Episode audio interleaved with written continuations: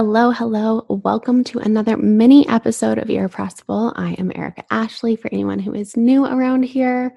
Okay, this week I wanted to talk about motivation because so many of us have it backwards.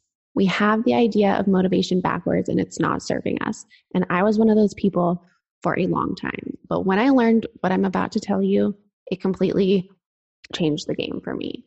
I'm going to tell you what it is, and then I'm going to give you an example of how I implement it. So, most of us think that when you find motivation, it's going to lead you to the action. When you're motivated to go to the gym, you're going to get up and go. When you're motivated to start the diet, you're going to not eat the pizza.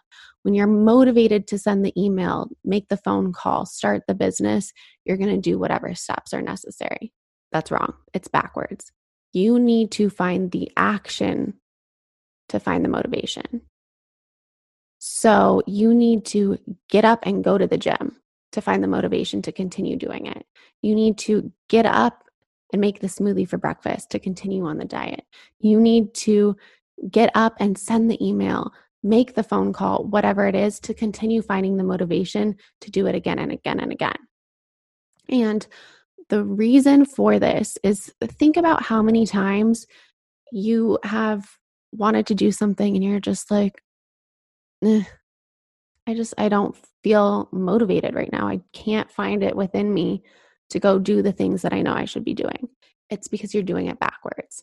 And like I said, I was doing this for a long time.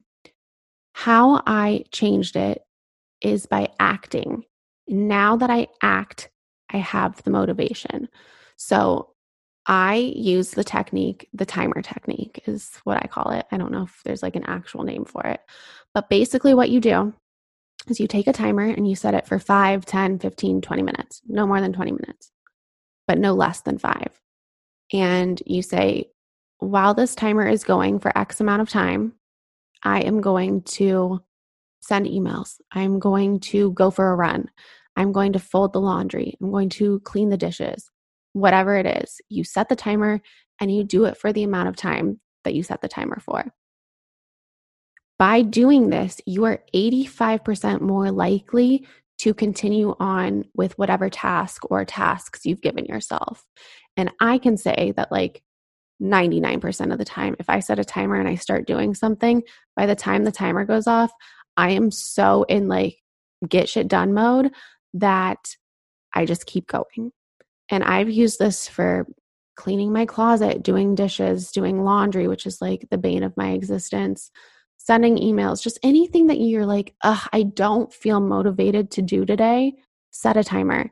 And I guarantee when the timer goes off, you're going to be so in that mode of doing, you're going to continue doing it. And that's what motivation is. Now you're motivated because you've started. So don't wait for the motivation. Start with the action, and it's going to continue to motivate you to keep moving and moving because you're going to see the progress. When you take the action of going for a run, you're going to see how your cardio has improved. You're going to see maybe weight loss or muscle gain or whatever your goal is.